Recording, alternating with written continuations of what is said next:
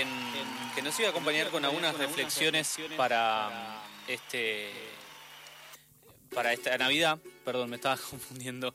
Este, y lo primero es pensar el lo primero es pensar el pesebre, ¿no? Este, pensar el pesebre y los personajes de que tiene él y, el que tiene el pesebre y poder hacer un recorrido en algunos encuentros de acá hasta Navidad para vos que estás en tu trabajo, que estás en, en un hospital, que estás en tu casa. Este, así que vamos a arrancar con, con este de los primeros encuentros. Facundo, bienvenido. Nelson, un gusto, una alegría poder compartir con todos ustedes en Vive en la Ciudad. Una alegría poder en este tiempo de preparación para la Navidad, bueno, compartir unos, unos ratos juntos para tratar de que no nos pase un poco la Navidad por encima, sino poder entrar eh, en el espíritu profundo de la Navidad. Totalmente. Totalmente. Yo pienso también este, en, en la vorágine que lleva a fin de año y es difícil. O sea, uno, eh, quizás la semana que viene, dos días antes, entres en, en clima. Entonces, importante ahora quizás dedicarle unos minutos a, a repensarnos en función de esto, algo veníamos hablando eh, en el programa antes. ¿Cuál, ¿Cuál es el primer punto que nos invitas a pensar, Facu? Yo creo que este año ha sido un año muy especial, Nelson, para todos. ¿no? Eh, creo que la pandemia fue algo que nunca imaginamos. De hecho, digo, irrumpió eh, en marzo y, no, estábamos preparados. ¿no? Y quizá pienso que este año sea la primera vez y la única en nuestra vida que podamos vivir una Navidad y un Adviento distinto. Recordamos que el Adviento es el tiempo de preparación para la Navidad, ¿no? Em, recordamos que en el Adviento leemos muchos textos del libro de Isaías, del Antiguo Testamento, donde em, la liturgia nos invita como a conectar con, con, el deseo y la sed que tenía el pueblo de Israel, ¿no? Recordamos el pueblo de Israel, un pueblo que estuvo mucho tiempo en la opresión, que había escuchado muchas profecías de un Mesías que iba a venir a rescatar, y entonces todo el tiempo del Adviento, la liturgia nos propone textos que, que hablan de la sed y del deseo de un rescate y de una salvación. Por eso digo, por primera vez en nuestra vida vamos a vivir un Adviento realmente necesitando esto. Todos tenemos sed de ser rescatados, todos estamos desesperados por la vacuna, por volver a encontrarnos con nuestros seres queridos, por dejar de tener miedo. Creo que para nosotros es una oportunidad este año de vivir en carne propia la necesidad de la salvación y del rescate. Y como te decía antes, este año fue un año muy, muy extraño, ¿no? Primero porque irrumpió la, la pandemia de un modo inesperado. Cuando brindamos el 31 de diciembre del año pasado, era inimaginable pensar lo que, lo que vivimos este año. Ninguno se lo imaginó. Y sin embargo sucedió. Pero bueno, fue inesperado. Y mm, creo que nos, cada vez nos cuesta más a los hombres y a las mujeres de este tiempo eh, vivir con lo inesperado. Estamos muy acostumbrados a controlarlo todo, la incertidumbre nos molesta, y este año fue un año de la incertidumbre.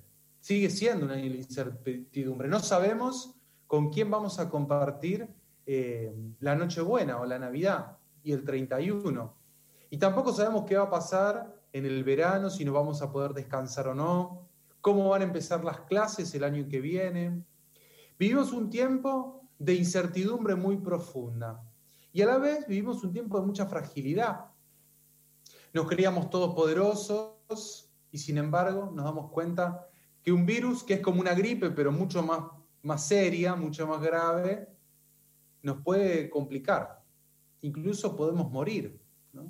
Y no solo nosotros, sino nuestros seres queridos. Este año hicimos experiencia de fragilidad, de que la muerte está muy cerca, de que mm, no la podemos esconder, ¿no? Vivimos en un tiempo donde queremos esconder el sufrimiento, el dolor, la muerte, y, por eso eh, los velorios son cada vez más rápidos, por eso no queremos ir a los entierros, porque queremos esconder el sufrimiento y la muerte. Este año entonces todo se puso sobre la mesa. La incertidumbre, no podemos controlarlo todo, la fragilidad, no somos todopoderosos, lo inesperado irrumpe. ¿Y esto qué produce? Bueno, sin duda que produce miedo. Y en muchos casos también nos paralizó. Nos paralizó y no solo nos paralizó físicamente, bueno, nos encerró, nos metió en casa, no podíamos salir, pero también nos paralizó interiormente, espiritualmente. Muchos vivimos una parálisis por el miedo. Dejamos de vivir por miedo a morir. Por eso creo que eh, en este tiempo, esta Navidad, eh, es un tiempo para, para reconocer todo este año que vivimos. No, no podemos negarlo, no podemos negarlo. Viene con nosotros. Y creo que es un tiempo para rezar con, el pesebre. Eh, seguramente el 8 de diciembre muchos de nosotros armamos el pesebre. Acá en la parroquia Patrocinio San José, donde estoy en estos meses, armamos un pesebre muy lindo, bastante grande, y que ayuda a rezar. Y creo que, que podemos sentarnos a rezar con el pesebre. Nosotros, quizás también nuestros seres queridos, si tenemos chicos en casa, un tiempo para rezar con el pesebre, para contemplar. Y en esto la tradición de la iglesia, por ejemplo la espiritualidad de San Ignacio de Loyola, siempre nos invita a contemplar con los sentidos, los sentidos eh, exteriores, con la vista, con el oído, con el olfato, pero también con los sentidos interiores, los sentidos espirituales, y poder adentrarnos en la fiesta de la Navidad, en el pesebre, con nuestros sentidos, como si nosotros fuéramos alguien más en esta escena. Y entonces, tomarnos ratitos de oración para construir en, nuestro, en nuestra cabeza, en nuestro corazón, la escena del pesebre, viendo los personajes, viendo qué hacen, qué dicen, qué se escucha, qué olor hay en ese lugar. Bueno, poder construir esta escena y poder rezar con los personajes. Y yo te decía, Nelson, que hoy me parece bueno empezar en este primer encuentro a poner la mirada en María y en José, ¿no? Y pasar por el corazón, quizá incluso si nos animamos a agarrar el Evangelio, mañana 17 empiezan los últimos días hasta el 24, donde la liturgia, podríamos decir, eh, ayuda a seguir precalentando el motor, pero más intensamente para la fiesta de la Navidad. Y rezar con los textos del Evangelio de Lucas, por ejemplo, que vamos a encontrarnos, ¿no? La Anunciación, el sueño de José, el viaje a Belén, la cerrazón de los vecinos de Belén que no abren la puerta, la preparación del pesebre, ¿no? hay cosas que vamos a encontrar en el Evangelio, pero hay cosas que podemos imaginar. Seguramente José tuvo que ayudar a preparar el lugar para que María estuviera cómoda. Seguramente. Acuérdense que en diciembre en Israel hace frío, así que seguramente José tuvo que preparar un fueguito para que María, María se, estuviera cómoda. Quizás alguien le ayudó a María, podemos pensar que alguna mujer se animó a acercarse a ella y ayudarla. Bueno, por contemplar la persona de María y José en estas escenas? ¿Habrán tenido miedo? Bueno, seguro que sí. Seguro que María y José tuvieron miedo al salir de Belén. José seguramente tuvo miedo después del sueño que tuvo al ángel para, para aceptar este desafío que Dios le proponía. Pero ese miedo no los paralizó. Es un miedo que los animó a seguir en camino, a no quedarse encerrados, a dar pasos Em, bueno, rezar con esto. ¿Cómo, era, ¿Cómo estaba el corazón de María y José en estos días previos al nacimiento de Jesús? ¿Cómo sentía ese corazón frente a la incertidumbre?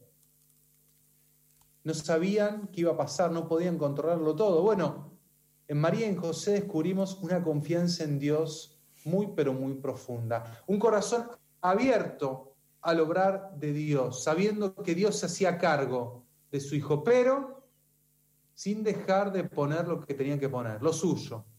José y María se animaron a, a poner sus manos para el trabajo, confiando en Dios, sin duda, pero también reconociendo que había algo que tenían que hacer ellos. Y desde este modo aprender también a mirar la realidad con los ojos de Dios. María mucho no entendía, ¿eh? José seguramente mucho menos. Pero dice el Evangelio, María miraba y guardaba estas cosas en su corazón. Los ojos de María y de José son ojos creyentes.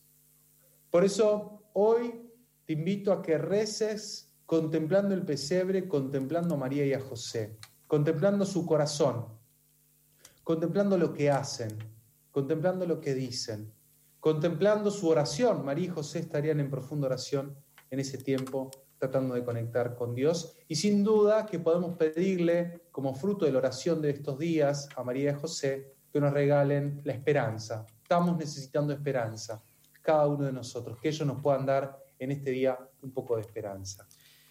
Entonces, eh, Facu, ¿sabés que pensaba en vivir en el descontrol?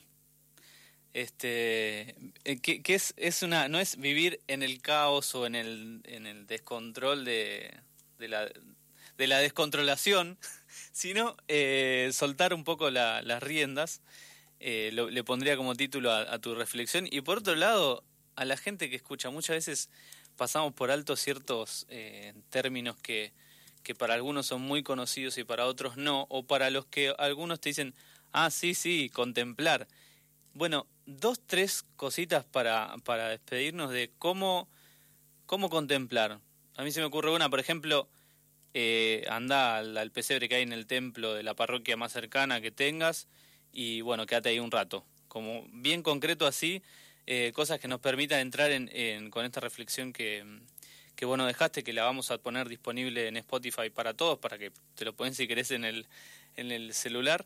Eh, decinos algunos, algunos tips para que podamos entrar en el misterio. Bueno, lo primero, como vos decías, Nelson, es, eh, bueno, acercarte, acercarte un pesebre, disponerlo para hacerlo, ¿no? Lo primero, sin duda, es hacer silencio, silencio exterior, apagar la música, la compu, silenciar el celular un rato, dejarlo lejos, y después el interior, ¿no? Dejar de lado por un ratito las preocupaciones, la ansiedad de la Nochebuena, de todo lo que hay que preparar, hacer silencio, disponernos para un tiempo de encuentro con Jesús, ir al lugar, como vos decías, si, si me ayuda el pesebre de casa, rezo con el pesebre de casa, si me ayuda el pesebre que puedo encontrar en la parroquia, voy al pesebre de la parroquia, o sea, buscar un lugar cómodo, donde yo me sienta a gusto, ¿no? Buscar el mejor momento del día, por ahí a la noche estoy muy cansado, tengo sueño, estoy cansado del día,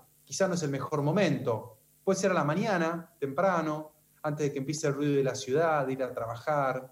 Quizás puede ser un recreo del trabajo, me escapo al mediodía a comer algo y tengo una horita de almuerzo. Y por ahí este día como en media hora y la otra media hora entro a alguna iglesia y hago un rato un ejercicio de contemplación del pesebre con María y José. Y después, no hablar mucho. No hablar mucho. Dejar que el pesebre me hable, dejar que María y José eh, en su silencio me hablen, que la ternura del, del, niño Dios también me hable. Quizás estamos muy acostumbrados a que lo primero que queremos hacer es hablar, decir algo. Bueno, hagamos un poquito de silencio nosotros también y escuchemos a Dios a ver qué tiene para decirnos. Bien.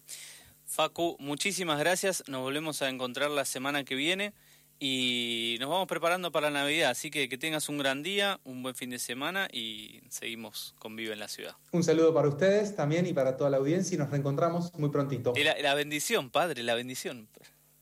Le pedimos a Dios Todopoderoso que en este mediodía los bendiga a cada uno de ustedes, los cuide y los protege y prepare su corazón para el nacimiento del niño Dios, en el nombre del Padre, del Hijo y del Espíritu Santo. Amén.